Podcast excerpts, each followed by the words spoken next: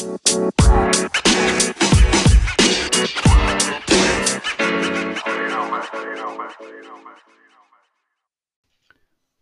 to App Talk with Uptick, where we dive into the nitty gritty of how to grow apps and games.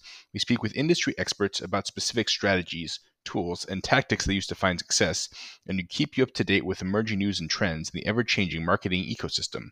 We're doing something a bit different this week. We are rebroadcasting our Web3 and Future of Gaming webinar, which was recorded this afternoon.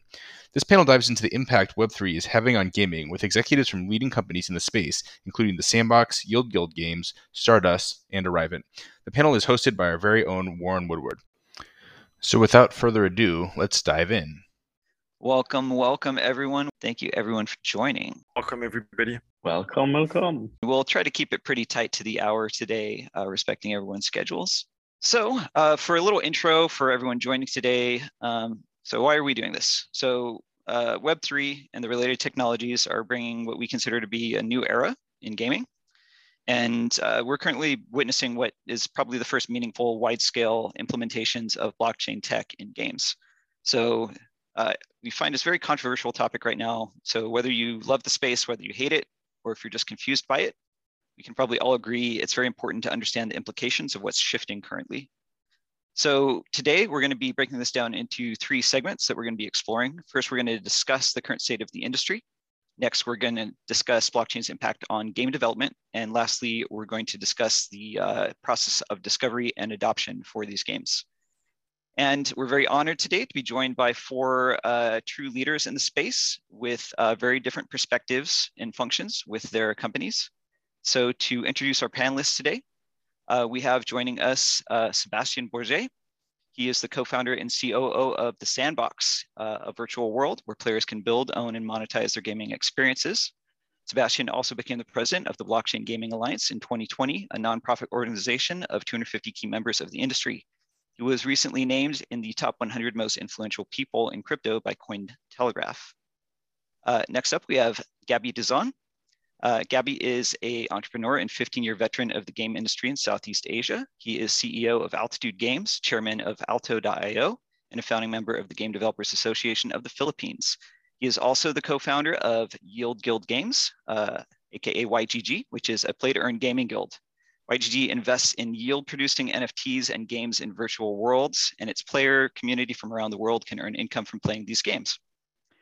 Next up, we have Atif Khan, the COO at Stardust. Uh, he is a ex-Facebook gaming ex executive and angel investor. Stardust is a software platform that enables game developers to build in the metaverse, including an easy graphical platform to build, manage, and implement NFTs in games. And then lastly, we have uh, Cedric Gamelin. CEO and co-founder of Arrivant, a game publisher powering the future of human connection and play and earn economies. Cedric has built award-winning VR, MR, and XR experiences throughout his work. Cedric has realized the automation was quickly replacing skilled his skilled human colleagues. This triggered his vision to build a trans-real gaming platform where AI doesn't take away your jobs or our sense of purpose. And then uh, I will be your host today. My name is Warren Woodward. I am the co-founder and chief growth officer at Uptick. Uh, at Uptick, we make marketing automation solutions and we provide a full stack growth marketing team for mobile and Web3 games. Uh, some of our clients include BitLife and our newest partner, uh, Axie Infinity and the Sky Mavis team. Okay, so going into our topics today, we want to start with just discussing the state of the industry. So uh, we'll start with Gabby here. Uh, Gabby, how would you just characterize the current state of blockchain gaming? And what are some of the best examples of companies and products that you see thriving in the space at the moment? We're in a time of really uh, great experimentation and innovation in the blockchain game industry. So I would say that the the space started in earnest around 2018, um, and there weren't a lot of uh, of examples then. But uh, when Axie Infinity broke out last year, then you've seen a lot of really experienced developers uh, seeing the potential of the space and starting to build uh, incredible products. We see a lot of them because we we invest in a lot of these games and the NFT assets that are coming out. So apart from Axie, we're invested in Sandbox as well, uh, which is really coming out full force this year. And uh, we're seeing just a lot of talent trying different genres, business models, tokenomics models. So I would compare it to the early days of uh, mobile and social, like late 2000s around 2010, where there wasn't any clear winners and there weren't any kind of really set patterns yet that would win the industry. So that's where I think we are. There's also the rise of the guild model, uh, of which we started at YGG, where you have blockchain gaming guilds that are basically investing in assets in these different game economies and uh, bringing players to uh, to these games, uh, players that can uh, earn some kind of income. So this is like the guild in World of Warcraft, but externalized with its own uh, bank account and basically bringing players into these games. So it's a very different type of user acquisition that hasn't really been seen before. And I think this is going to change how games are made and distributed in a big way. Yeah, absolutely. It's a completely different kind of economy that I think no one in gaming would have uh, pictured years ago. Uh, Cedric, I'd love to go to you next for your thoughts here as far as the current state of the blockchain gaming industry and any projects that you uh, are watching particularly. And you are muted, Cedric. Thank you. One of the interesting thing is just thinking about play to earn, uh, the market cap has grown 6,000% since January of last year. And just if you think about the 10, the 10 top companies in, in the ecosystem, they're totaling about $17 billion. And the interesting thing though is that if you think about it, a large part of what fuels the, the economies and why they're successful is because players, it, it's the ability for players to flex their assets to one another. And if you think about it, the social aspect for play to earn gaming is largely untapped. And so I think we're very at the beginning, we're barely scratching the surface because we nailed the, the transaction part, the transaction aspect. But the next era is thinking about who are we transacting with and what does it do for social identity. And so to me, the future of, of play to earn is like so big that it's unfathomable because the social aspect is still very at, at its infancy. And so it's really great to see, like, for example, uh, YGG and, and what Gabby is doing because they're building a social layers. They're add, adding a social layer to games who might not have it. And they're extremely successful. And this is a clue that social aspect of earn gaming is going to be huge in the future. Thank you for that. Uh, next, I'd like to go to something that's come up uh, a lot for me in my conversations with friends that are either gamers or work in the games industry, which is the this current stigma um, against uh, all things NFT and blockchain in gaming. Um, I'd love to get some of our panelists' thoughts on, on where the stigma comes from and what it's going to actually take to evolve past some of the disdain in mainstream gaming for all things NFT and blockchain. Um, Atif, I'd love to go to you first here for your thoughts on this. Yeah, you know, I think um, a point that Gabby made about where the this current uh, industry is, if you look back to that free to play, you know, late 2010 or early 2010, you know, it was a very similar sentiment in the market, right? That uh, free to play gaming is a scam and it's uh, arbitrage and it's not something that's a great user experience. And so, you know, there's historical context here from the previous kind of gaming revolution in terms of people's thought processes. And I think part of it is is justified right? Like if you look at the nature of the market currently part of it is speculative. And so i think for the uh, blockchain gaming space to take the next level for um, you know traditional gamers is kind of has to do two things right? One which is the most important thing is, is increase the addressable audience in gaming right? That's what mobile did that's what pc did that's what console did before that. And so how can you open this up to more people to bring them into gaming and then the most important thing is is it's a game uh, how do you build an experience that drives utility to the users in that game? And i think the reason that you haven't seen that is there's just not a lot of games that are out there live outside of axie. And now i think in 2022 as you see more games go live and people actually see really great user experiences you'll start to see that narrative turn a little bit. And i think it's just always it's a new thing and the easiest thing if you don't understand it is to hate it right and so i think that's part of it and the other part of it is the speculative nature of kind of where we are with the market yeah for yeah, sure I'd like to add something there. If you look at the key innovations that have happened over the last two decades, there have been new pieces of technology that have enabled new forms of gameplay. I also hear a lot about you know blockchain being a solution in search of the problem, but what these new pieces of technology do is basically allow for new gameplay elements that haven't existed before. It was the database that allowed for multiplayer gaming and certainly gave rise to MMOs. It was um, uh, mobile phones that gave rise to the whole mobile and especially mobile free to play um, and now with blockchain and NFTs, you have uh, basically player-owned assets in a global database that anyone can read. And this is a this is a new mechanic that uh, I think people are just still figuring out how to tap into into different types of play, especially assets that can be freely uh, traded with uh, uh, for by with players for each other. So this means that any asset in the game can can basically have a marketplace aspect that is kind of built yeah. in. And yeah, this is very I think this is very exciting and presents a lot of new uh, possibilities. Yeah, it's it's interesting you say that. I uh, a game that I've played a lot in my life is uh, Magic Arena, and I was watching a YouTuber recently that was complaining about the economy, was complaining about the uh, inability to trade their cards or to gain any value from these extra cards they had, and the whole thing was this rant against uh, the economy. And at the very end, they said, "But whatever you do, don't put NFTs in the game." To the company, and it's like you you literally described this the situation that could be solved by this, and then uh, but you, there's all this disdain for the solution. Um, Sebastian, I, I, would love your thoughts here as well, as far as your thoughts on the, the current stigma and what may uh, move move the industry past that. I, I think like we're we're past beyond the rational on this stigma. Like it's really a love hate kind of approach. But overall, we're seeing, I'm happy to see that um, we're seeing like a greater shift towards like developers adopting the technology not just for like the financial nature of it but for the right reason like because it's actually empowering the players first. It's helping to design new games with this mindset of community driven first.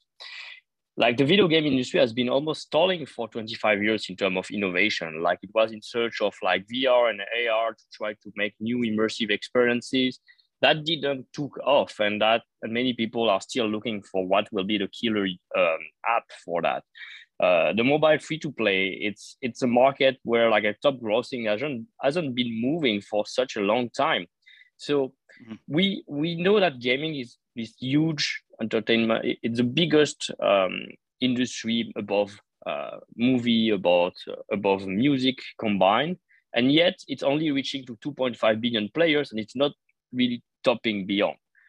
While there is a technology that has been like I think the greatest driver of innovation and experimentation for the past four years, and has already shown back on the promise of like empowering new kind of users that we can enlarge the market toward the 10 billion gamers differently. It's been enabling like access to new opportunities for large gaming market that were up to now largely ignored in the free-to-play economies like India, Indonesia, Thailand, Philippines, etc. But going beyond, it's actually also being and and and we're seeing that with Sandbox. Like we're seeing like top tier countries, Korea, US, Canada, Europe, Hong Kong, um, Japan, also now moving deeply into that. Like the power of network effect with community-driven uh, based games, games and player-owned economy is just hard to beat. And well, there will be always friction, but I think overall, once you you're in, it's impossible to go back. It's like not being able to sell anything in the real world. On which ground has it been established? Just the lack of technology for it. Hmm. I'm skimming the questions here. Uh, thank you, everyone, putting in a question. Some of these questions are product specific for some of the products that our panelists work, uh, their companies do. We probably won't be addressing those as much. Um, I am going to bring in a question here. Uh, I'm saying your name right from Ronan Mense. Uh, it ties into the next topic, which we want to touch on the role of, of mobile. So Ronan's question is, will sustainability of Web3 games depend on a mobile experience and more cross-platform? How do you see mobile app playing a role here? And just to expand on that a little bit, little bit more, um, And I, would love to get uh, some thoughts on, yeah, the, the role that mobile is going to play in this ecosystem with, um, I think specifically what's interesting, and, and Atif, you, you referred this earlier, is just like the massive uh, install base of, of mobile and, and what is the role of that platform relative to Web3 gaming? Um, why don't we go to I'll, Gabby here? Oh yeah. Yeah. Okay, perfect. Yeah, so outside of the North America and probably like the typical like high-end Western markets in uh, in Western Europe, uh, we're seeing maybe 98% of our player base uh, in mobile. So I think it's incredibly important. Um, we're seeing like a move uh, where a lot of the game developers don't necessarily feel the need to be in the app stores. Maybe they're starting with a web-based experience, or maybe they have an app store-based experience that doesn't touch crypto, and then the, the crypto and wallet parts are, are in a web-based experience. So I think actually we'll see the rise more of uh, web-based games, which have been around for a long time, but have suffered from discovery and monetization issues crypto fixes those monetization issues and discovery as well because it enables the network effects of communities that you didn't see in free to play so uh, so i see mobile being the dominant uh, um, the dominant platform uh, in the future. Of course not the only one. There'll be more high-end experiences that will be uh, built for pc and maybe console but yeah i think it'll be mobile driven tiff do you have uh, any thoughts you'd like to share here yeah, no, I, I, I mean, I completely agree with Gabby. I think like the what we're seeing at Stardust is that um, you know a lot of the developers are, are mobile first, right? And so, um, how can you build uh, those types of eh, the, the audience is really large, right? And so, if you can find a way to onboard uh, users uh, through some sort of a, a, wallet system, you know, and you add the the paid search plus the community side that you have with blockchain, you know, the opportunity to to scale a, mobile game is is is much much more significant than it was even in the free to play side. And so i think that'll be interesting. I think the interesting opportunity obviously with steam um, getting rid of nft games is like what happens on pc uh, i think gabby's right. There's a lot of really rich immersive experiences that are going to take a few years to build and people are really investing a lot of uh, their resources into game design and tokenomics for those types of games. You know where do those start to live longer term? Do we see you know a, a web 3.0 steam version do each of these marketplaces build out their own launchers? Like how does that take place? I, sebastian it feels like you have a thought there yeah yeah. Maybe what i like is like on pc it's pretty simple. Like you can build your own distribution channel. You're not necessarily depending only on steam epic store and other and that's why you can build it on the web you can in HTML5 or with a client with your own launcher. Uh, there are Web3 uh, like platform like Ultra, for example, as an alternative to Steam. But I think that the mobile platform is a more complex challenge because it's largely dominated and it's a locked market where there's only two large dominant player and both of them at the moment are locking access towards uh, NFT based and token based kind of games. They have even pulled even more recently most of the apps that even try to. However, and I think that could be game changer. I'm expecting, and it's just my personal opinion, but I'm expecting by this year, if enough users move, make the demand for that, one of them will move and accept NFT. And if one of them does, then like the other will have no other choice than to adopt it as well. Yep. Yeah. That could be yeah. my 2022 I, prediction. Let's see. Yeah. I think it's a lot of money for those platforms to ignore, right? Uh, and the potential that that the that the gaming industry kind of drives it, especially for you know, you know, Apple, the App Store has now become a significant part of their growth story. Uh, you know, you see how aggressive they've gotten even on the advertising side, and so, it, you know, it feels like uh, that's something they should look into seriously. Yeah, great. Um, let's move on. I'd like to dig uh, more heavily into um, blockchain's impact on actual uh, game design. Um, in, in a similar theme, I want to address some of the um, negative uh, perceptions in this space. So uh, sometimes when I speak about this topic online, uh, I tend to get blowback from, from traditional game developers. And a common critique that I hear is that blockchain is a solution in search of a problem. Um, I'd like the panelists' thoughts on this specifically is there an example that you would like to give the greater gaming community of what you think is a particularly unique or exciting implementation uh, of this technology in a way that actually evolves or changes game design? And uh, Cedric, maybe you can start with you here. Yeah. So I, I think it's super interesting to I think it's fair to have a lot of skepticism from gamers and game companies about NFTs. And one of the reasons is you're seeing a lot of big incumbents coming in the space. And basically what they're creating with NFTs is microtransactions 2.0, especially knowing that microtransactions 1.0 were already very disliked. And, and the thing to think about here is that NFTs are a new medium. It has a new language. It's not like if you're trying to take what happened, what worked in the past into this new medium is just not going to work. And that's what people are seeing right now. And so I think that the idea with NFTs is you're, you're designing opportunities, new opportunities for players to transact with each other. And it's a, it's a moving away from microtransaction. But the other thing that you're seeing and that you are going to see more and more with NFTs is that it's a medium for trans not just a medium for transacting transacting money, but a medium for transacting experience. And so like I'm going to give you a, a very small example. So like in our company, we launched an NFT and basically was the free airdrop that we sent to all our users called the Eye of Illyria. And you, you get it for free in your wallet. And the idea is that it's a, it's a dynamic NFT. Every week, it transforms into something new. And the cool thing here is that we give the power to the user to decide if they want to lock this NFT or not each week. If they lock it, then it's not going to transform again. If they don't lock it, it will never come back to that transformation that they missed. And so what it creates is that you have two day in two days in the week where everybody comes together in the Discord and they converse and it creates conversation and it creates engagement where people are making a decision together. And so the idea here is that NFTs enable a new kind of, of game design, especially for, for here, because you go, you're going from a top-down developer to fan experience to basically a grassroots fan to fan experience. And I think that's one of the things that NFTs are really great at doing. Thank you, Cedric.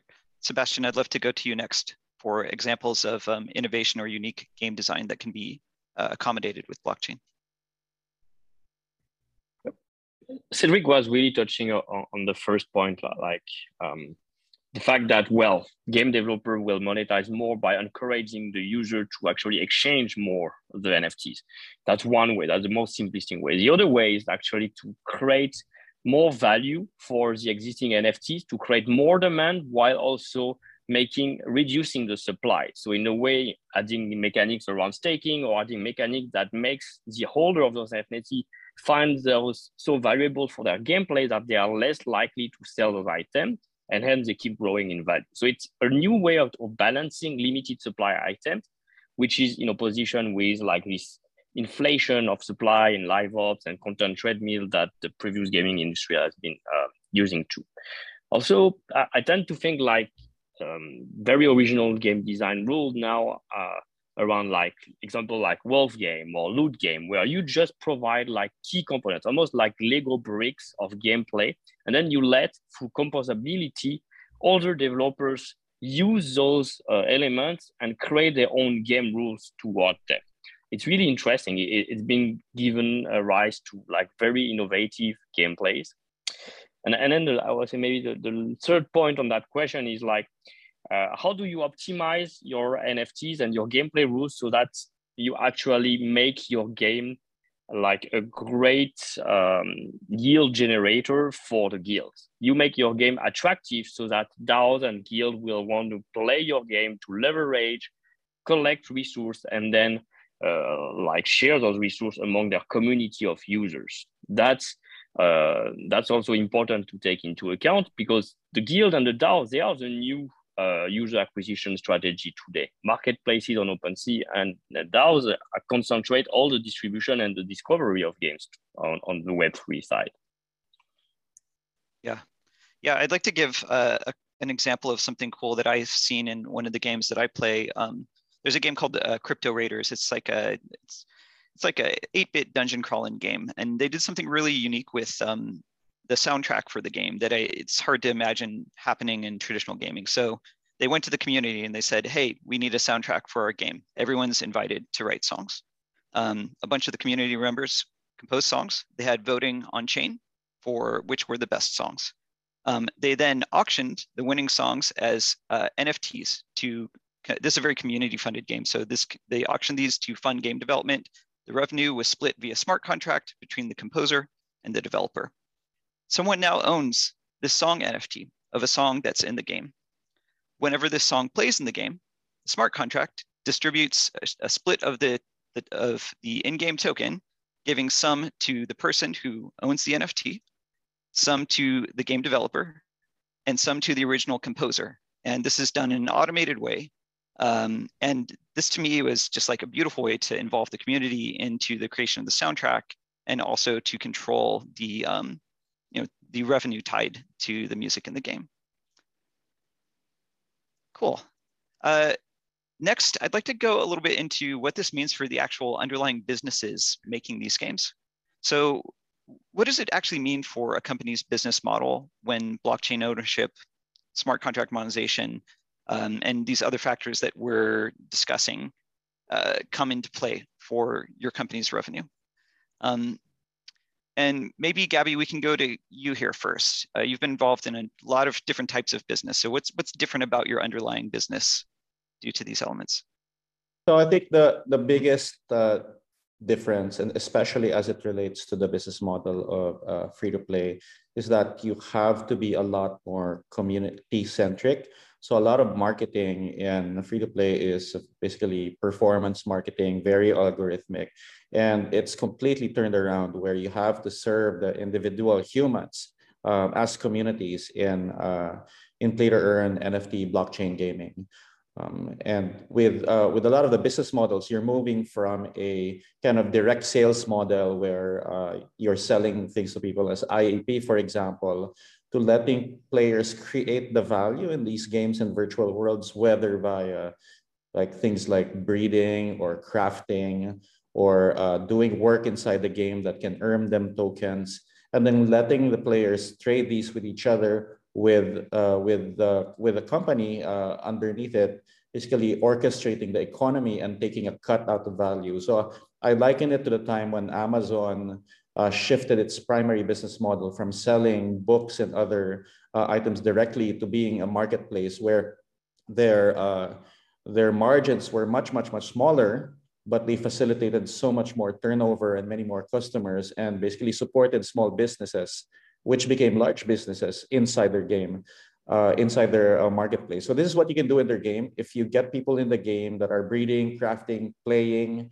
um, doing uh, like esports, becoming streamers, and all getting a slice of the value pie, then you enable really long-term retention. We see a stat from Axie where I think their 30-day retention is something in the order of 40%, and their 90-day retention is the same as their 30-day retention because people are doing things that have value and that they trade that value with other players in the ecosystem. And that is the biggest uh, primary uh, consideration that you have in your business model. Yeah, thank you, Gabby. Um, Cedric, I know for your team at Arrivant, you have uh, quite an eclectic um, set of backgrounds for the founders and leaders there. You, I know you have some people from the film industry, some from AAA traditional gaming, uh, yourself from the AR VR world what have you found unique about building a blockchain gaming business versus these other industries? Yeah, absolutely. I mean, I'm going to build on what Gabby is saying because mm-hmm. it's it's really fantastic. I think if you think about traditional gaming, especially free to play, these these companies were operating from a place of fear, where the thought was if we let our players cash out, they'll leave. And the, the problem with this is players don't have skin in the game, and hence they have very low loyalty to a game. Now we're entering play to earn, right? Where developers operate from a space of freedom. If we let our players cash out, they'll want to stay and they'll want to spend more. And the interesting, the interesting thing here is that it also creates a, a place where players, since they have skin in the game, they're also much more respectful of the spaces that they're in because and they care about the spaces that they're in and so like if you think about just like traditional uh, world example where you think about renting people renting a house versus people owning a house renters of a house we don't care about the house they're in because they're just renting they have no ownership of it and so the, the idea here is that all of your players right now they're owning parts of the house and they want it to work um, and so the, and and Gabby is absolutely right. Your your community is becoming a brand activator because basically we're we're all on the same boat and we want this boat to succeed. Yeah, thank you, Cedric. Um, Sebastian, I'd love to go to you next. Um, you can speak on the overall business model if, if you like, but I'd also love for you to focus a little bit um, on the specifics of in-game uh, economics. So um, what are your thoughts on you know, the core differences between in, in, in on-chain economies versus traditional free-to-play economies? Um, and what do you what do you, what does this actually mean for the overall effect on game monetization? Right. Well, the way you uh, let, us talk like a traditional uh, free-to-play mm-hmm. economy versus like uh, uh, like a Web3 economy. Like usually in traditional free-to-play games, like one to three percent of the user base will be monetizing through in-app purchases. We'll try to chase for the whale or run in-app marketing to try to convert those users to make their first purchase and with special promotion. Hey, this is the last time you're going to see this pack of content for 0.99 instead of uh, 9.99. This is a once in a lifetime opportunity that you will never see again. Except guess what? You keep seeing it all the time until you purchase and because we're using like a very data driven approach. Like some users get it at 199 299 etc like this is the biggest lie ever in my opinion to the face of users uh, and the lack of the total lack of transparency that this industry is actually based upon. That said the rest of the model is around advertising. So we're going to serve ads to that 97% of user base that actually we're struggling to monetize. Ads tends to be suck. We don't like ads. Developer hate to implement ads through SDK as well. It's a suboptimal user experience. Yet that's the best we found, and that's how we um, we, we we we stay with it. Even worse, like to serve ads, you actually have to collect data around users' preference, etc. So you're actually feeding the web to closed garden metaverse, so-called metaverses, by allowing them to collect data around their users so they can better target those. So you're actually giving up the user, allowing them to be uh, tracked, sell their data, etc., to advertiser. And yourself, you might even spend part of your revenue. So you give up 30% of your revenue to the store, and then you spend 50, 80% of your revenue again towards those store to acquire new users. At the end, you get very, very little. In Web3, the approach is the idea like you want to bring value mostly back to your users by initially selling, I would say, NFTs. And you want to monetize not the primary sale, the maximum. You want to leave a lot of opportunity for the upside for the asset to grow because you want to monetize the royalties. It's a transaction fee that you're actually collecting every time a user is exchanging to another user the asset. So as the developer, when you work to grow like the value of the asset by providing new gameplay, by um, um, offering like fun and engaging gameplay rules, and your community grows. And community grow, tend to grow faster when there's more value that gets distributed to them first, rather than being captured entirely by the developer. You actually collect that, and we've seen now, um, Infinity being the first, like the effect of royalties. But we've seen that also with OpenSea as marketplace, like they have revenue uh, i don't know how much it was like uh, 50 million dollar even more amounts based on like just the secondary royalty fees they collect over their million of users transacting every month and i think it's a fair uh, much more uh, bah, fair and transparent way to monetize that benefit everyone in the value chain and talking about our business model, it goes even um, further into the idea like we are into user generated content. But that content, users contribute to most of the content of the game. The game's monetized, but the creators who contribute to the content, they get the latest part of the revenue, if no part of the revenue. That's that's even uh, worse. With Web3, creators get back 100% of the value they contribute to. And I think that's the most fair value proposition again. Yeah, thank you, Sebastian. Um, Atif, I'd love to go to you next. I know you have um, a lot of background in the, the free-to-play space as well, um, and that's where a lot of our team's background comes also, so probably a fair amount of the, the viewers today. How do you think people, if they're coming from the free to play space, are going to need to think differently if they're building a, a play and earn economy. What yeah. are the key differences and considerations?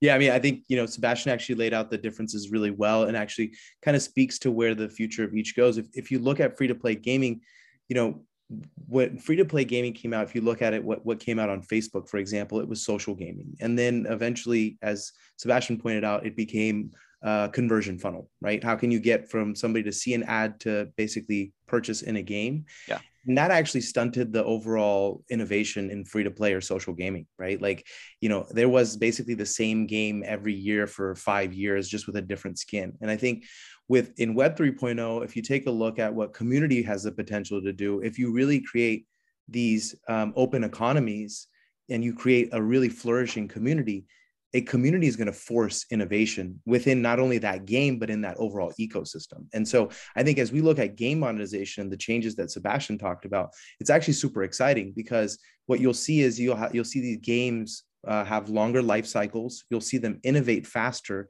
and and they'll innovate based on what the people in that community want. And that feedback loop is a lot more direct than in free to play mobile. You know, in free to play mobile, the feedback loop is I'm done with this game. I'm deleting it from my phone.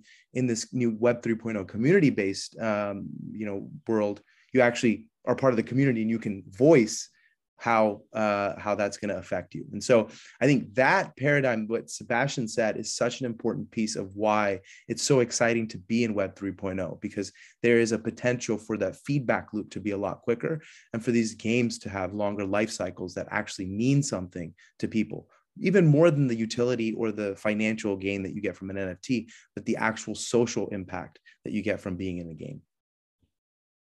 Yeah. Thank you, Atif. Um, I see we have a question from Jonathan Chavez in the area of uh, acquisition, customer acquisition. That that segs nicely, and I think we'll cover your topic, Jonathan. Um, that's what we want to dig into here in the next section. We want to talk about adoption, uh, discovery, and uh, user acquisition. Um, and Atif, actually, well, maybe we'll start with you here again because this uh, Jonathan uh, was asking about uh, platforms and some of the limitations here. Um, how do you expect some of these incumbent platforms to adapt to blockchain gaming? I know we're starting to see some of the early moves from them, but you know some of these platforms like you know, Steam, Apple, Google, Epic.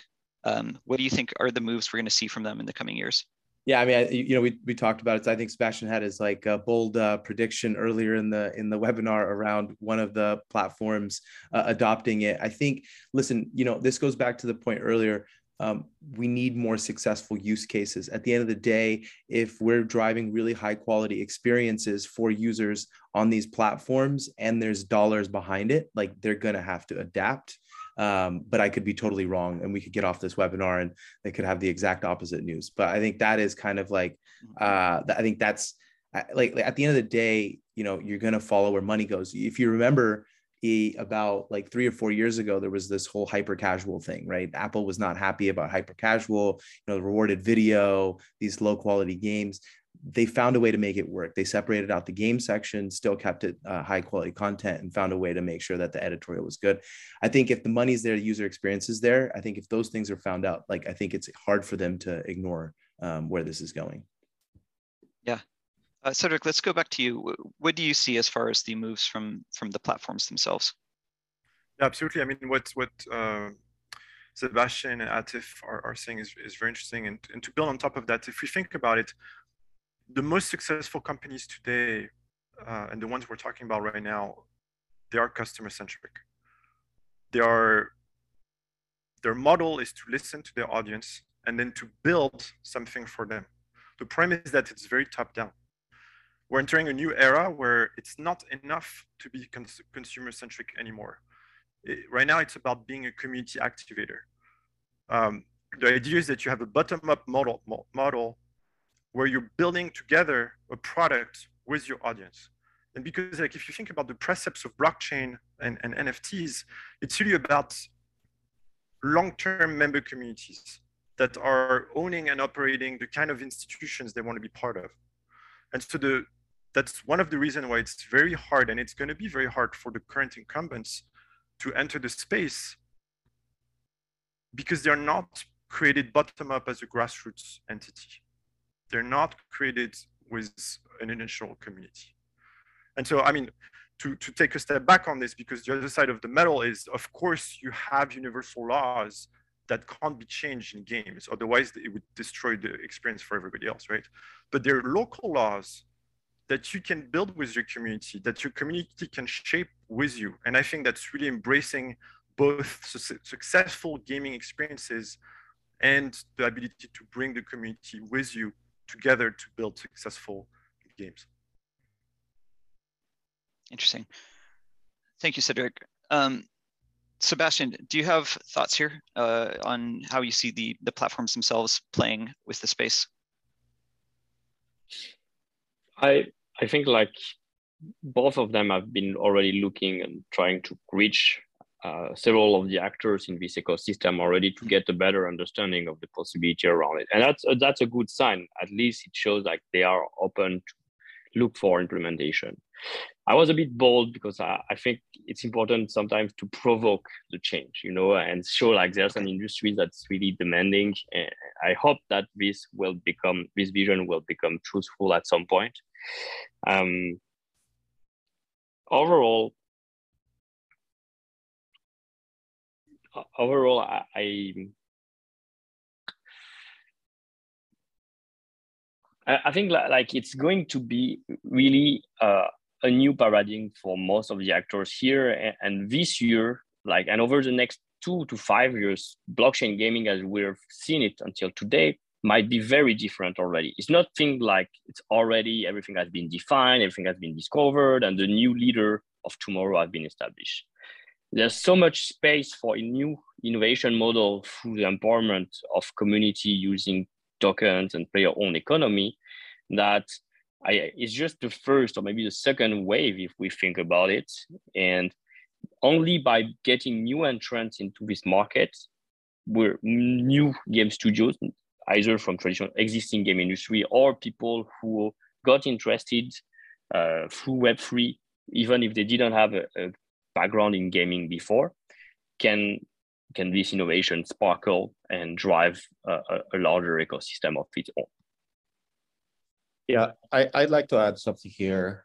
Please. Uh, like uh, people have always been railing about the platform dominance and how like Apple and Google or Steam have been taking such a huge tax on the revenue of this industry. And now uh, with community-driven games like Axie Infinity, they they've gone up to three million DAU with not being on the App Store, not being on the Play Store, not being on Steam. Right. So they have shown that there's actually new alternative means for distribution that are happening. So I wouldn't really wait until the big platforms adopt it. So these games have shown the way that uh, distribution via communities is possible.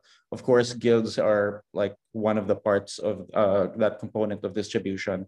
But yeah, rather than waiting for uh, Apple to adopt it, because the the business model for uh, uh, for player-to-player transactions while taking a small fee, usually under 5%, kind of threatens the business model of these app stores and the 30% right. tech take, uh, take they take. So they wouldn't really allow these unless they want to really destroy the existing business model and adopt uh, a completely new one. Like for example, OpenSea takes a 2.5% cut, right?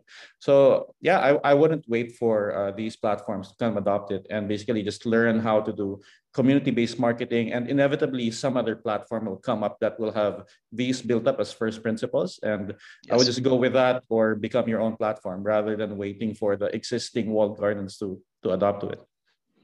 Yeah. I think one very interesting model that we're starting to see hints of that will be uh, good to watch this year is sort of like um, dual experiences where uh, one, one game that does this currently is Slayton Arena. So you can download it on either major uh, app store and have a totally free to play experience. But if you separately have a web-based account, um, then you can have you know a blockchain layer and ownable assets via that. But um, since it's all self-contained in the free to play model, it's uh, not violating in any visible way uh, any any current current sensitive areas for Apple um, or Google. So I'd like to go next into um, discovery and, and, acquisition of new players. Uh, it, it's seeming like the strategy for bringing these games to market is going to be uh, potentially quite different from traditional games and free-to-play games. uh, for example, one consideration is, you know, we have cross cross platform and what I would call like cross economic uh, experiences. This is this is actually a big area of research for the Upptic team right now. How do we measure performance when some of a player's actions may in a, be in a free-to-play economy and some may be in an on-chain economy uh, on web or in a downloadable client? It's a very fascinating problem to be working on. Um, so with this and all these other factors in mind, do you have any advice for uh, existing game publishers for adapting go-to-market strategies if they're moving into Web3 gaming? How might this be a little bit different? Um, Atif, I know you, uh, at least in the role where, where, where we met when you worked at Facebook, you were working a lot with game developers on developing the go-to-market strategies. How do you think that some of these things might be different for bringing a Web3 game to market? Yeah, I mean, you know, I think we've uh, Gabby's done a fantastic job of talking about how community is such an mm-hmm. important piece of this. I think, you know, I, I think uh, the last, you know, console it was all about brand, free to play. It, it was all about acquisition, uh, and, and and now Web 3.0, I think, has done a fantastic job of finding a new means and community. You know, the way that I would think about it is, uh, you know, build your brand so that way discovery is easier, and then build the community around that discovery to make the cost of acquisition cheaper. You know, and and really center around the community piece driving that that whole strategy and, and starts with discovery right? Like you know if you look at stardust for example four or five months ago not many people knew about stardust and now that people understand what we do and what we're doing like that is allowing us to have you know product market fit and then we build a community and then that makes the cost of acquisition cheaper. And so i think you know focusing on building what your what your game what the utility is about making sure that people understand that brand building a really great community uh, around that with the help of guilds also just with your internal efforts and then going out there and acquiring. I think that that's how i would think about it um, and that's kind of how we're thinking about it at stardust as well. Yeah absolutely. Um, gabby i'd love to go to you here next. Um, you know you you mentioned some thoughts on user acquisition earlier. I mean can you share some more thoughts on on how you believe uh, we optimally drive discovery for NFT based or, or play to earn games? And how is this going to be tr- different from, say, traditional mobile user acquisition? Yeah, so I think it's going to be very different in that you're you'll uh, be enabling communities, and I'll point to two examples here. Axie Infinity is the first where um, it grew a lot, where you had people who were uh, basically uh, recruiting their friends to join the community, not because they would benefit from it themselves, because everyone was der- deriving the benefit of play to earn. And the other is actually from Bored Ape Yacht Club, which had really just excellent, built a brand from scratch. And uh, yeah, it's it's basically a billion dollar brand in in six months where people were really part of the community and you, they really enabled the community to uh, to remix to be part of it. And now it's it's gone in and uh, uh, brought in famous people and celebrities. And people feel like they're part of the same community as these other people. So serving the community first is really the way to go. It's not top down mass marketing. It's not performance marketing. It's how are you enabling the individuals to be part of your community? And how are you serving them instead of the other way around? So it's really a kind of different model from uh, the previous types of marketing. And it's the recognition of the individual and how you are serving them as part of the greater community. Maybe, yeah. maybe one thing I'd like to add is like it's actually also like very often when you run a, a, company or game studio, you talk about what's the culture of my company, what do I want employee to stand for, what are my value. But when you apply this to community and you start to build the culture of your community, I think Axie Infinity is beyond community at this space. It's part of like the Web three culture, and same for Bored Ape. And I hope that Sandbox will acquire the same similar statues at some point. And those committees stand for specific value of support, of creativity, of engaging, of doing things both in real life and uh, outside. Some might even think like this is the next generation of the social club, and sometimes where like new world and new content will be born from. Like people compare the body of Yacht Club to the next Disney, but the community is creating the world, it's creating the places where that the character originated uh, from. So we're going a bit beyond video gaming here, but I, I think this is all the potential it's all it is about. Yeah, and I think the, the one point that Gabby made about Bored Bored uh, uh, BAYC that's really important is is not only are people in the community, but everybody's equal in the community and everybody's treated equal, right? You know, if you look at the celebrities that are brought in versus the people that have been there for a long time, that that openness that willingness to be a part of the community and treat everybody the same. It's really really different. Like as somebody that's relatively new to the space i always tell uh, the team like everybody's super nice everybody's super helpful and everybody's really welcoming. And that's really a staple of the overall like community in web3 I'll go even beyond to the idea of supportive. Like we at Sandbox decided to acquire a large amount of collection of NFT. We are known for having acquired one of the most expensive Bored Ape and made it the new mascot of the social hub so that anyone entering sandbox the first thing they see they actually they see nfts from other games. Like what you're seeing behind me it's actually nft from many other communities and games and ips and brands. Yeah. it's not sandbox. We did the same with acquiring many Axies and, and teaching our team and our community to play Axies for themselves and for learning the culture of web3 now we acquire the most expensive World of Women because we want more diversity in the space, and we have our new, I would call Edgery, new future mascot of the metaverse. And we'll keep doing that, and that's how we support the ecosystem. And that's a great spirit that I didn't find for the past 10 years. I worked into the mobile free-to-play industry where it's been extremely competitive, for everyone trying to like keep for himself information, except except one uh, country, which was like Finland. The Finnish were very popular for sharing with themselves like the good tip, and that might be one of the reasons of their success into this uh, this category. Yeah, you, you guys. Mm. I, was going to say, Warren, so, yeah. something else to to add to this, which we've seen, which is really interesting, is that I mean, Atif, you were talking about um, thinking about your brand first and then bringing the community. And and I think it's super interesting because you really want to have values that will sustain your your company and, and your culture. Sebastian was sort of talking about the culture. But one of the things that we've seen is that the community, once you start like inviting your community to to build your culture with you, they're also becoming the vector of how this culture is being spread to new members coming in. And so one of the things that's that we love to say is that really your community is your north star. They are guiding where you are going. And it's not just and so your values evolve as well because you're starting with a set of things that you think you believe in and then your your community with you helps you shape it to the next level and helps you learn things that you didn't know about your company and your community itself. It's very interesting. Yeah, I uh, actually want to thank you for the thoughts, Cedric. I, I want to wrap up this question actually um, with a, a, question from the audience from from uh, Nebo that I think uh, ties to um, Sebastian. You're talking about getting your team to all play Axie together, like onboarding them to the game. Um, and this is a question about onboarding because I think it's a, a big pain point um, in the current the current flows of blockchain games. So the question from Nebo is, uh, what do you think is the potential addressable market of blockchain gaming, given all the friction around onboarding and necessary tech savviness that comes with it?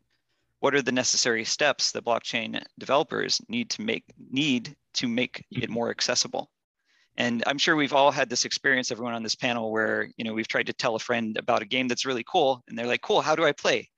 And you take a deep breath, and you're like, "Well, you you buy some you buy something on on Coinbase and you transfer it to an Ethereum wallet and then bridge to Polygon and then deposit in this wallet. And um, how do we actually yeah. move past that and make and make onboarding more seamless?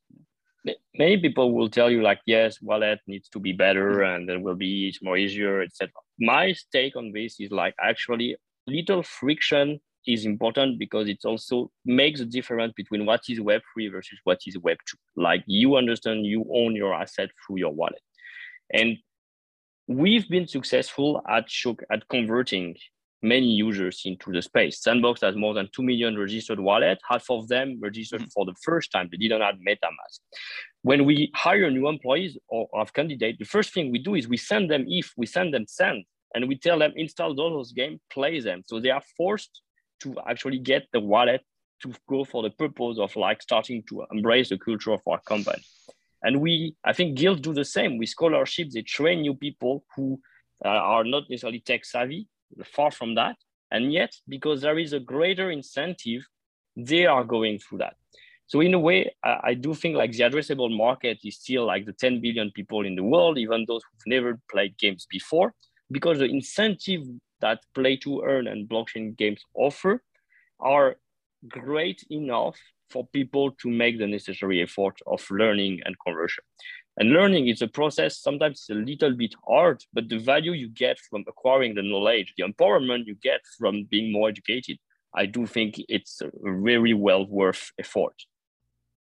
Yeah, this is a great point with Seb because with Web two, it was really your just your attention that's being monetized, right? So any friction would remove from that. But now getting a wallet, having your metaverse identity, and being able to get jobs in the metaverse and earn ownership of the protocols or games that you're using is such a great superpower that I think people are willing to go through the hurdle of learning what it takes to to have a wallet, how to secure it, how to how to contribute being part of a open economy or a DAO where I earn ownership because the benefits are just so great that once people uh, actually get a feel of it, um, yeah, it's uh, I've only seen it one way from people who have gone really deep down the rabbit hole, um, and yeah, there's no turning back. Yeah, Gabby, thank you for sharing your perspective on that. I think your company in particular, YGG, has probably onboarded innumerable new people for their first time, not just blockchain gaming, just first time anything blockchain experience. Is that a fair assumption? Yeah, for sure. And with a lot of the people that we're working with, they're not particularly tech savvy people. They don't even have any money. We work with a lot of people in developing markets such as Philippines, right. India, Brazil. And in free to play, these were basically test markets. You go acquire them during beta and like you couldn't monetize them so you didn't really care about them now in the community first model these people matter and you want to serve them too because they play an important part um, in the economy and in return uh, these people receive some value out of it as well. Yeah, the, right. the, the, the, people in those countries are no longer you know worth ten cents versus a dollar. You know they're they're right. they're equal weight in the community, and that's really important. You know, no, that's like yeah. uh, you, you look at like that's my, a great call. Yeah, my, my, my, my yeah, sorry, good. Web3 is a great equalizer of all gaming market. Like it's finished like there is a top tier country versus this, uh, all those countries we, we, we would ignore normally in the gaming industry. That's a great point, Sebastian. So, so guys, I think we could talk for hours more, but I realize we're like already at time here. Um, I think we need to go to the wrap up, and for the wrap up, I would love to get just uh, a single uh, wild prediction uh, from each of you for one thing we think might happen in the space of Web3 gaming uh, in the year of 2022. And um, I don't know, Cedric, maybe maybe you want to start here. Do you have a wild prediction for the space for this year? Yeah, and I'm very excited about it. So I'm a big fan of esports and and I don't know if it's going to happen in 2022 or 2023, but I think that we're going to start to see a lot of overlap between play to earn and esports. And if you think about it, right now there's only 0.1% of esports players who actually earn income with the game. They have to be pro players. The other the other category is streamers. But the cool thing with play to earn is now you're going to open like a, a, a, massive, a new category of esports players who can come in, in in the esports field and actually earn an income from the games they play, and that's going to be fantastic. And, and nobody nobody's talking about that. Right, not just from sponsorships. Yeah. Yeah. That's a great point. Uh, Sebastian, would you like to go next? Do you have a wild prediction you'd like to share? Yeah, uh, I would say like wild prediction, like the metaverse will be open and 21 um, and well there will be thousands of play to earn experiences uh, for users to choose from that's a good one uh, atif do you want to go next share your prediction uh, yeah, you know, I was gonna say a bunch of stuff, but I think we went through it throughout the webinar. I'm gonna say 2022 is the year of Stardust. Uh, watch out. Uh, that is that is, that is my bold prediction. Love it. And Gabby, would you like to close us out with your wild prediction for the Web3 gaming space for 2022? We're going to see at least one game with 10 million DAU uh, this year. Yeah, mine, mine is actually similar, which is I think we're going to see our first breakthrough mainstream game. And I guess I would add to that by saying I do not think it will come from any legacy developer. I think we'll see it come from uh, a developer born of the Web3 space. And then I think next year, we're going to see 20 clones of that game from every uh, mainstream game developer, but they will be uh, running a little behind. So thank you all for joining. Uh, this was super fun. Um, and we have our guests are joining literally from around the globe today in all kinds of weird time zones. So it's meant the world to us. Um, and thank you to the audience for the great questions. I know we only got to a couple. We're going to try to address a few more on the Upptic blog. We'll also be posting this on the Upptic podcast feed. So thank you, Atif. Thank you, Cedric. Thank you, Gabby. Thank you, Sebastian. This has been a wonderful time. Thank you to all the guests. And again, this was brought to you by the team at upptic.com, uh, where we do uh, mobile and Web3 games marketing and the technology to power that. So if you'd like to learn more about Upptic, you can reach us at upptic.com. All right, thanks everyone. Have a great day. Thank you so much.